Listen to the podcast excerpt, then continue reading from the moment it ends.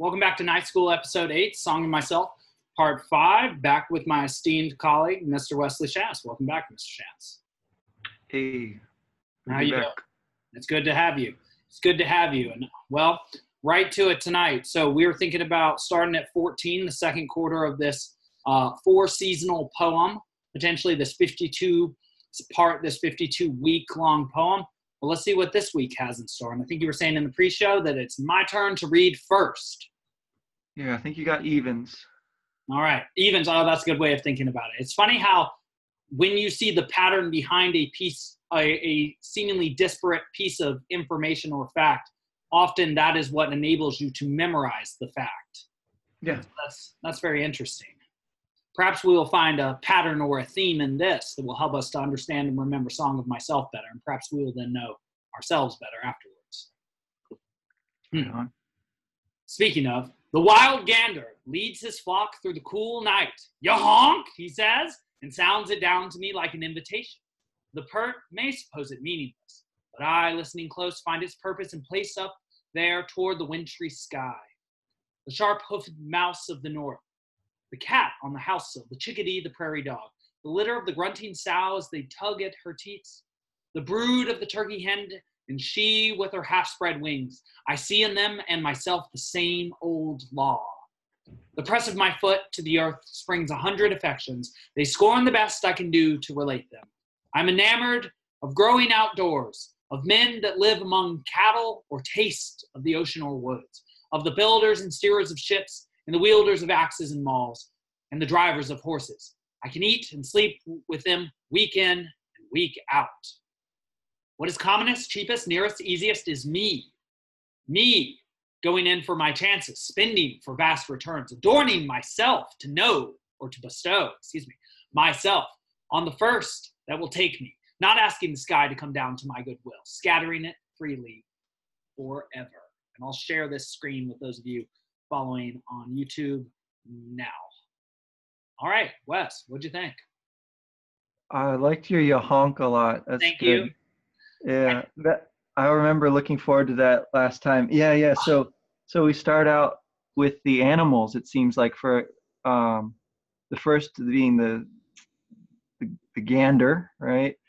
And uh, I guess that would make you think of the old idiom, "What's good for the goose is good for the gander." Um, so, and we have this kind of idea going on in the next stanza too, because it's all it's animals, but it's more than that. It's also um, leadership and how leadership is connected to mating. It seems like you got the um, the litter and the sow, the brood and the turkey hen, and so he sees himself in them, and he sees himself the same old law right? So that um, his connection to the animals, right? He's he's one of them in some sense, and that they are all uh, obeying some some deeper law of nature there, right? Um, and then he kind of shifts it to back to human beings again. Uh, and again, it's in terms of his deep um, affection right? This this kind of uh, elation that he has as he thinks about or, or sings about all these different um, possible friends i suppose right? People to eat and sleep with um, co-workers builders um, cowboys right? Sailors. Seems to be any and all of them right are again connected to him and uh, and his his outlay of of affection um, he puts it in terms of economics here right? Going in for my chances spending for vast returns. It's his kind of investment right of uh, of himself. And on the other hand right he doesn't expect to be um, exempt from whatever that law is which i take to mean that includes you know loss and death and, and all that side of it too right he's he's willing to to accept that as well and that last line there scattering it freely forever uh, makes it sound like he he isn't like calculating in this he's just freely, as it says, you know, um, bestowing himself here. It's it's a really uh, it's really out there. He's he's really putting himself out there. It's awesome. Yeah, and I, I'd say I, I find three things interesting about this uh, part, besides what you've said, which I think was a very strong elucidation, is that middle stanza where he injects himself seems to tie that which is human nature to that which is nature nature, suggesting that our human nature it comes from nature or is part of nature, sort of like uh, recent neuroscientists suggested that religions are actually evolved social structures from social animals. So they're they like nation states are the highest manifestation of society, and you might take as evidence for that the fact that you care about people and will follow the law with people and not harm them who are not blood related to you without even batting an eyebrow, especially as a teacher. Very sort of interesting idea. But um, he injects himself between as if he is connecting humans and animals through his articulation, whereas if a human is a connection of that thing which works and has to use its conscious will and those things which simply do, and that perhaps there's some notion that the best human life or the most natural in accordance with human nature is to use one's human will to do that which one would do purely by instinct um, if one could without having a conscious will, right? Because if you were just instinct, you do a bunch of crazy things and you die very quickly. Um, but if you were to do that which would be best in each possible situation, which I think is precisely the trick. But he, in this stanza, he says, The press of my foot to the earth springs a hundred affections. They scorn the best I can do to relate them. Who is the they? Because I take that as people, suggesting that regardless of the description of people, they're so multifaceted and multivaried that they're ineffable, like God, it's impossible to describe them entirely. But that they, like him, are subject to an old law. And I was wondering whether, and I, I saw that you interpreted that as nature. I saw it also as nature, but also I wondered, did you, could it also be the Old Testament? Or did you see it in that way as all, at all? Because that old law expression is just very provocative. Of course, the Old Testament is called the law, and it is called the Old Testament and he is very much versed in that. Um, uh, beyond that, I there was one other thing. What was it? What was it? Um, oh yes, the pert may suppose it meaningless. When he says that he can, by looking at birds, understand something about nature, which they are saying, he's not being Buddhist as somebody might suppose. He's actually uh, putting himself in the prophetic epic tradition, something that um, prophets do in both Virgil and in um, Homer and do in Hell for Dante is that they they can predict the current situation and that which is in the immediate future by means of bird signs. And so what I teach the students that means is the prophets are the people that can see the details of a situation and put together the big picture and other people don't understand how that works. They just understand the big picture, which is generally right. Uh, what Whitman seems to be doing here is saying that like, you know, you don't need to be listening to the meaningless words that people are speaking around you. You need to be looking at things how actually how things actually work. And I'll try and represent that in this poem, but it'll be impossible because you're too complicated. But um, that's what I do because that's my nature. So I'm going to scatter it how I want forever. And it's interesting because that also smacks slightly of defiance, right? Just in his representation of the male physical form with like the adoration of a lover rather than simply like a competitor he also says, well, even if this is sort of a doomed to fail endeavor, I'm free, so I can do what I want. So, welcome to American poetry. Well, welcome. Yeah. So, I, I think the same old law. I, it's in again. It's in one of those kind of idiomatic expressions there. The yeah. same old, the same old, same old. Right. It's it yeah. could be, it could be alluding to the Old Testament. Um, laws to do with you know a people and in some sense i guess whitman is putting together a kind of as you say a prophetic um, poem for america you know in some ways but i and i, I don't know if i i'd go that far with that one but in the next yeah the, i do agree that the short stanza here is kind of joining these worlds and i think that what he's what he's talking about in terms of the they there is just the affections Ah. Um, and the affections themselves, like you say, are are escaping his ability to relate, um, meaning to tell, right? To right. pass on. And that But ties back nicely, and you actually set me up for this, uh, to the notion that what the poet attempts to do is embody the personalities that go with each primary motivational system, which I listed under the last um, the last YouTube or anchor video because I can't memorize them all. I think it's fear, panic, seeking, um, mating, and there are a few others that are al- also very basic. And so, even portraying one of those personalities, like the lover, for example, who certainly is a personality, is impossible. And so, yeah, was that what you were alluding to last time that would support the point that I was very broadly and making?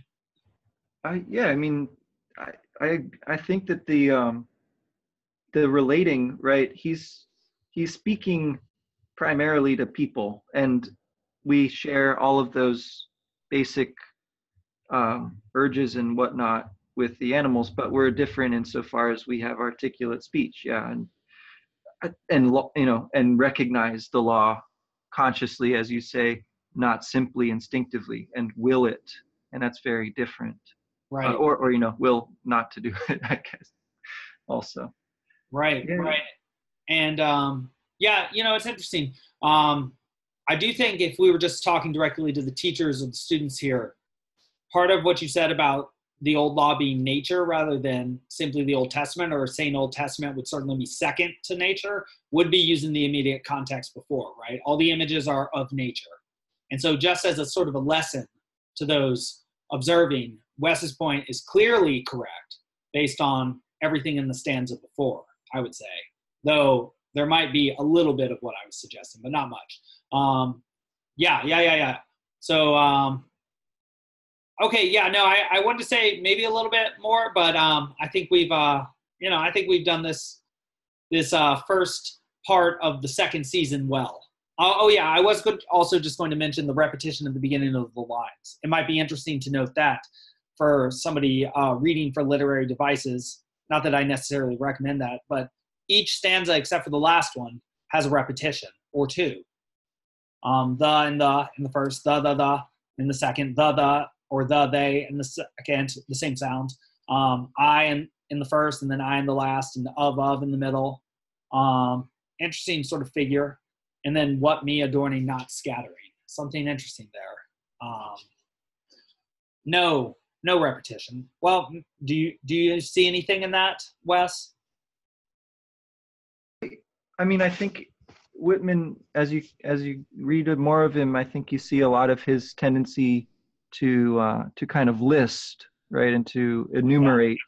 And so i think that's where a lot of the repetition kind of comes in and that's kind of the the way that he uses it is and and then so then it sort of stands out like you say when he doesn't do that when he has a kind of um self-contained thought that isn't a list of of some kind um it sort of stands out and i think it's really effective especially like i said i, I think that last that last line scattering it freely forever um has a a stickiness to it you know that's going to stick in your mind um Yeah, and there's just a deep humility to it at the beginning. It goes from the dirt to the heavens, as it were. What's commonest, cheapest, nearest, easiest is me. That humility is what allows him to accrue all experience to himself, right? That's why the rich man can't pass through the eye the needle, or rather, it'd be easier for him to pass through the eye of the needle than go to the kingdom of heaven because all he sees is like his riches, right? But the Mhm. real riches are reality and how it works. Nature is what Whitman seems to be claiming that I would agree with.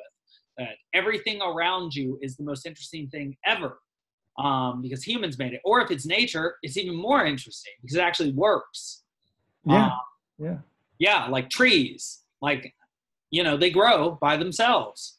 There's much to be learned from them. And that seems to be part of what Whitman is saying in this sort of return to nature, though he's not turning from humans. He's making, I think, a bridge hmm of himself. Yeah. And scattering it freely forever. Um, I, I like that too because it seems to be that what the heavenly life would mean for a human is following his will, or you know, and willing to do something freely, and not expecting it just to happen for him, like with an external locus of control. Um, not waiting for Godot, not waiting for Jesus, like being like, doing so, or you know, putting the seeds in the ground that one will sow. Mm-hmm.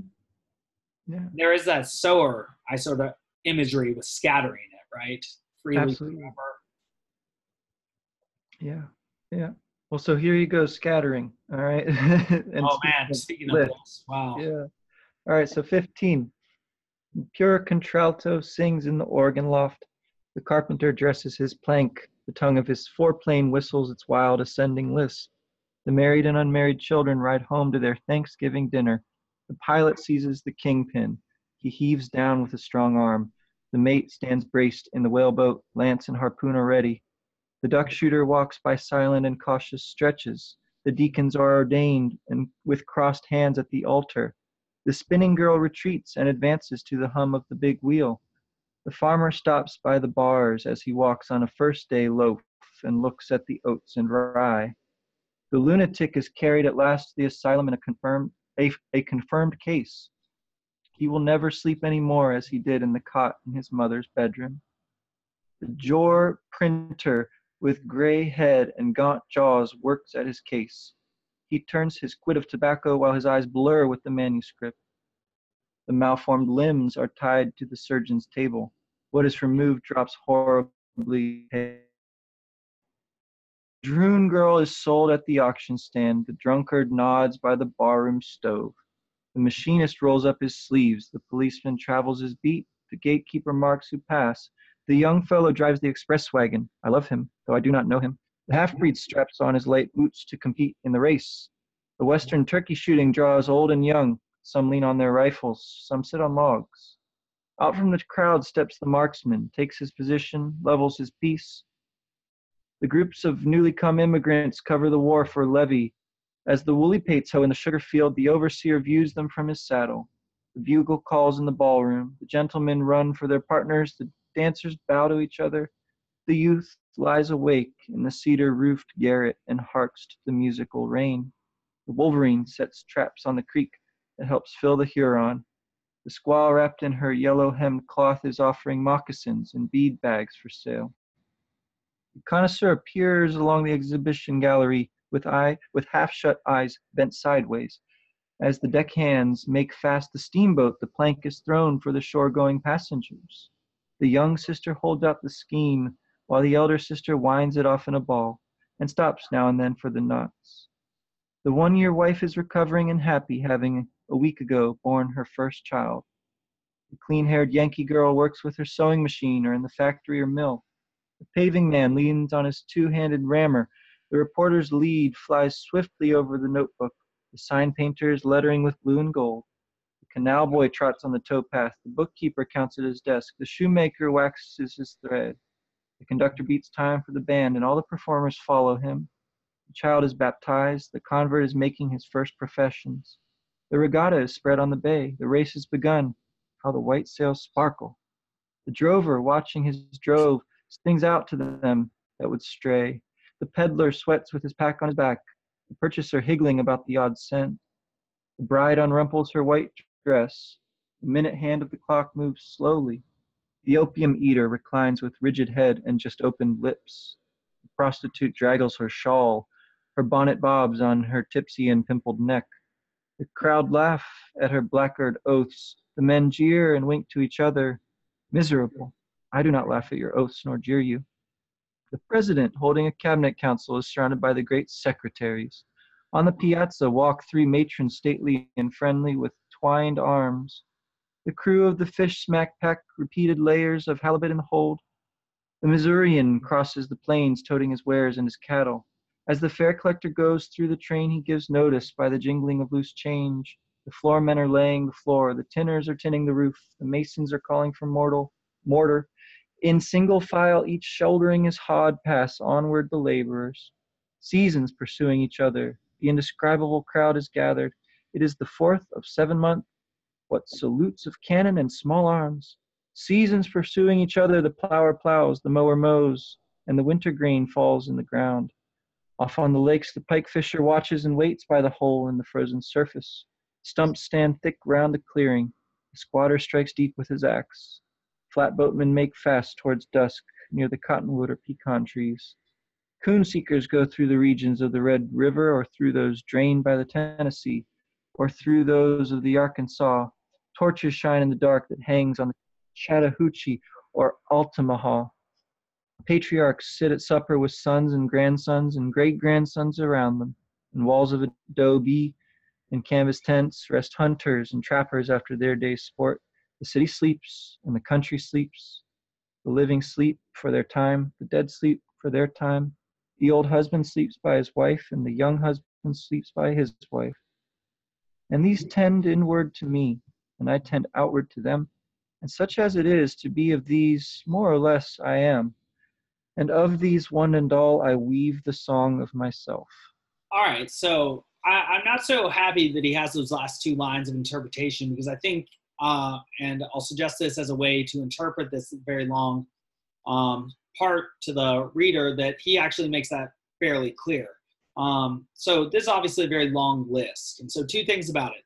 Thematically, you can justify potentially reducing your broadest level of interpretation to one hair and not focus on all the specific details because of the thes. Obviously, the, the, the, the, the. All these lines are starting with the. They're all connected together by first line, by the fact, or by first word, and by the fact that they are all listing. And so they are a list of something. So what is this a list of? This is a response to 14, I think. What's commonest, cheapest, nearest, easiest is me. So we know this is him. So he doesn't need to tell us at the end um, because we know that he's doing that. But then I think it's also an invitation to uh, uh, to remember not to miss the details because the details themselves, each specific line, each specific repetition of the, which you start to sort of ignore, right? Which is part of what he's trying to suggest about the details of life. Um, that's what life is made of, just as that's what the poem is made of. The poem is made of these lines that are each individual and different, just as your life is made of days or experiences that are, you know, in some way connected but unique also, uh, and that that forms the song of yourself in the way that notes form a song in conjunction with each other in the same way that lines form a poem in conjunction with each other. Um, in sort of ter- typical american fashion and he has sort of that fascistic corporate uh, thematic element in the beginning that the but is also deeply individual in terms of his line so there's some there's a deep unity here. So I suppose it's not only a life, but the life of an American as well. Um, and so I would also suggest that manner of interpretation for somebody teaching this for the first time, uh, because uh, if you really go line by line in this in this uh, particular part, I think you might be wading through sand for days. Um, that that said, what do you think, Wes? Yeah, I'd agree. Uh, it it would maybe be a challenge to try to find the the reason for one line following the next. Uh, in this case, they seem to defy any particular pattern or um, line line of thinking, right? Other than to just pile on, and and that's the effect, right? Is that it sort of rolls over you with this great, this one long sentence. I mean, um, punctuation wise, there's no there's no period until the very end of this um, list, you know. And there are some lines that he seems to comment upon, right? He breaks in with parentheses a few times to to comment directly um, about what he's discussing. Uh, just I think to kind of remind you, like you say, that that he's there in all of them, you know, and in some sense he's like modeling for you how to how to do this, how to um, seize upon the lines that you particularly might want to talk about right and comment upon them and feel free to do that right? But it's it's overall this impression of of the the force of all of these things washing over you until that last kind of breath that you get um where he does sort of zoom back out and give you those sort of explanation or or um, caption lines at the end there that you know rehash for you again the the title of the overall poem, right? Uh, he he makes it yeah really clear uh, that this is a kind of really obvious expression of what he's been doing all along. Uh, yes. Yeah, I think it goes from being what I would have called clear without those last two lines too obvious, like you described it, because it's obvious from its well, and why is it obvious without those last two lines? The sense of repetition with the it gives it epic scope as well, because an epic convention is having a long list. The catalog of ships starts that tradition in the Iliad in Book Two. The Aeneid continues it strong with catalog of of Latin warriors who come to the aid of Latinus, um, King Latinus, and uh, uh, Pierre, or excuse me, oh no, I'm forgetting the great enemy uh, Turnus. There we are. Um, and also, I forget where it is in Dante's Inferno that he gives a great list. Or he may wait until the Paradiso, and he does give a couple, but they're not coming to my mind right now. But lists are epic, um, and so this is him attempting to be epic, like uh, like uh, we've been suggesting all along. But I, I think just the scope of it, the length, it's so long. It does draw your attention to it. It's huge. It's like the Hagrid of lines, and um, except for maybe better ordered. And so, in in interpreting it, in looking at it itself, it, it speaks for itself. Um, and so, I almost feel as if Whitman sort of jumps out of the poetic mode in order to sort of make you appreciate him for what he's doing. Like he's forcing a compliment with those last two lines. Um, even though I know they're not totally out of place. Yeah, I, I, I think he, yeah, I, I agree. I mean, I think though that he's maybe trying to find a way to, to conclude the yes. the long you know section, yeah. and and he hits upon that as a way to do it to just kind of bring it back to the um the the thread of the entire poem and but sure enough, you know, this next one is super long too. I don't know. Uh, we are at um, quite the same kind of thing though.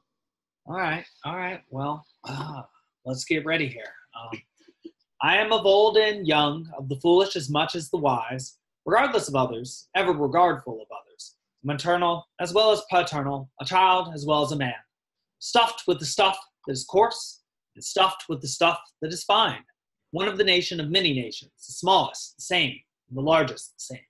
A southerner, soon as a northerner, a planter nonchalant and hospitable, down by the Oconee I live, a Yankee, bound my own way, ready for trade, my joints the limberest joints on earth and the sternest joints on earth. A Kentuckian, walking the vale of the Elkhorn in my deerskin leggings, a Louisianan or Georgian, a boatman over lakes or bays or along coasts, a Hoosier, Badger, Buckeye, at home on Canadian snowshoes, or up in the bush, or with fishermen off Newfoundland.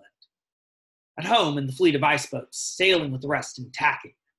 At home on the hills of Vermont, or in the woods of Maine, or the Texan ranch, comrade of Californians, comrade of free Northwesterners, loving their big proportions, comrade of raftsmen and coalmen, comrade of all who shake hands and welcome to drink and meet, a learner with the simplest, a teacher of the thoughtfulest, a novice, beginning yet experienced of myriads of seasons, of every hue and caste am I, of every rank and religion, a farmer, mechanic, artist, gentleman, sailor, quaker, prisoner, fancy man, rowdy, lawyer, physician, priest. I resist anything better than my own diversity. Breathe the air, but leave plenty after me. I am not stuck up, and am in my place. The moth and the fish eggs are in their place. The bright suns I see and the dark suns I cannot see are in their place. The palpable is in its place. The impalpable is in its place.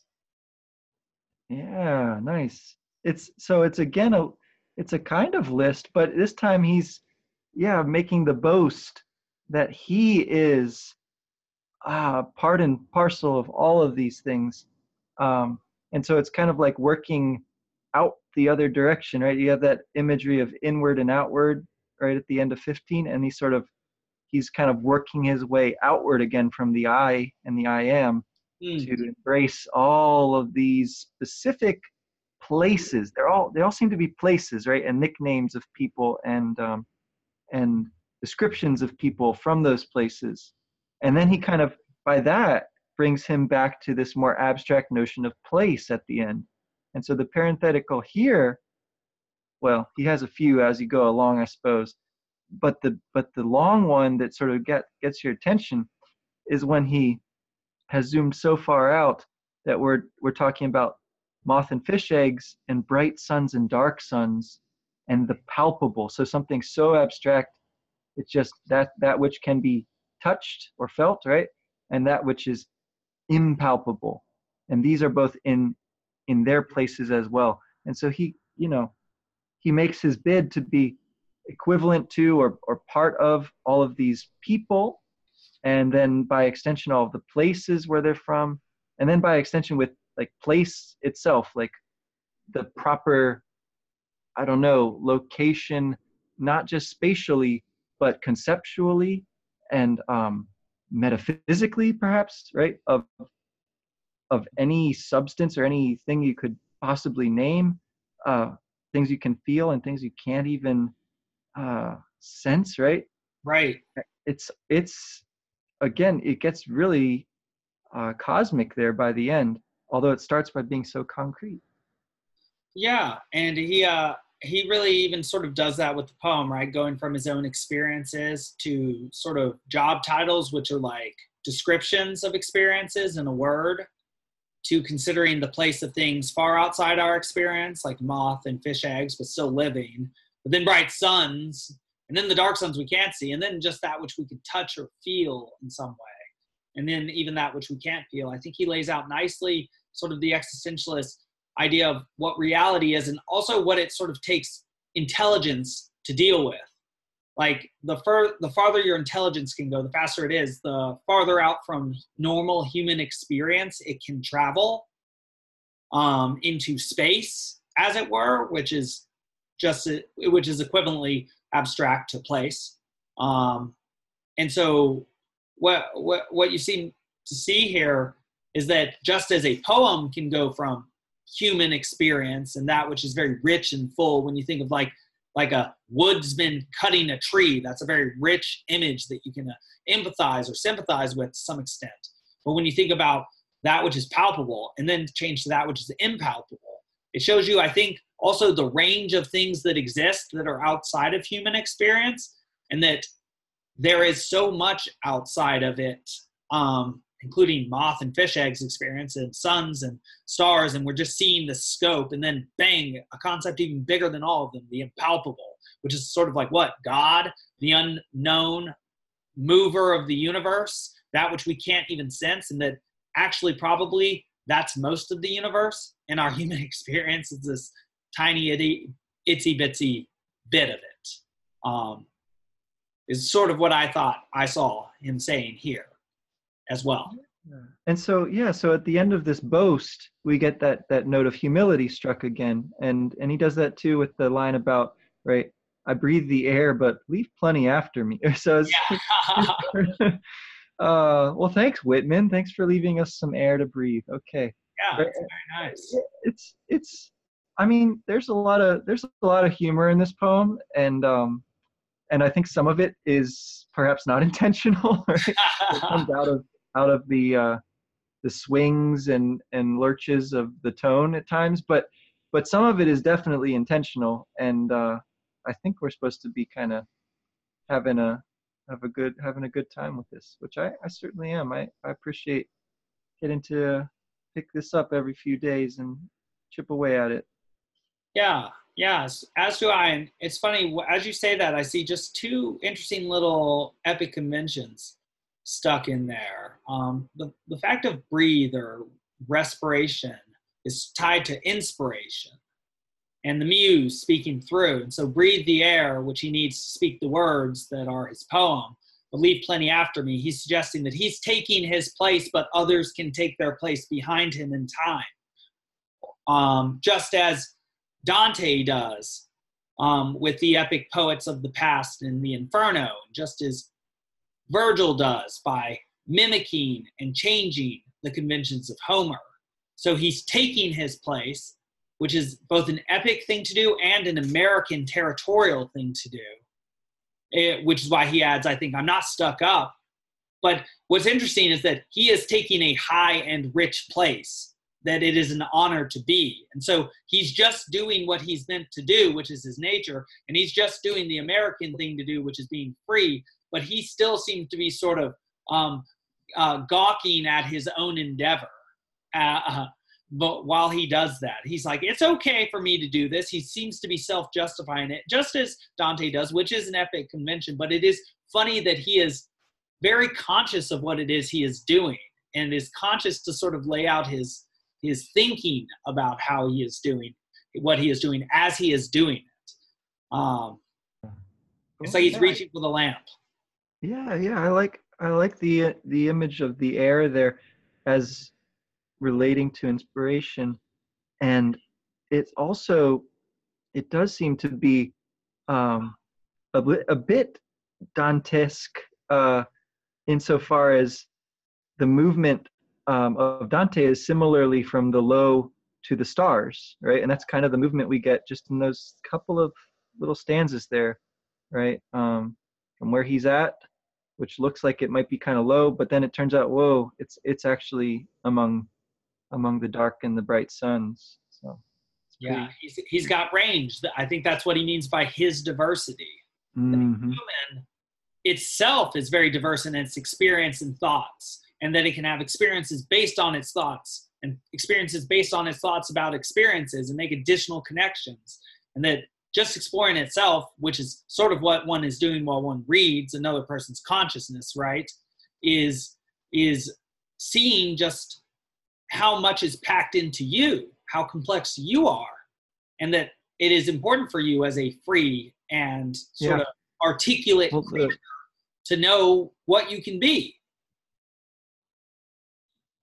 Right, right. I, I find it, yeah, the way that he says that about his own diversity, that he lays claim to all of these people and places, um, and then sort of sums that up in his own his own place. It's it's interesting how emphatic the the possessives are there. yes Right. Um, and so yeah, to, to to talk about it in terms of uh, territory, that's an interesting um, kind of note to strike there. Uh, and I think that may that may well be a a kind of a, a tension in this poem a little bit, right? That to to to wonder to what extent all of this does belong to him, right? In what sense is it his? Is it his? Um, and and that's right there in the word myself, right? Uh, the song of myself. Um, to what extent is that self just his, right?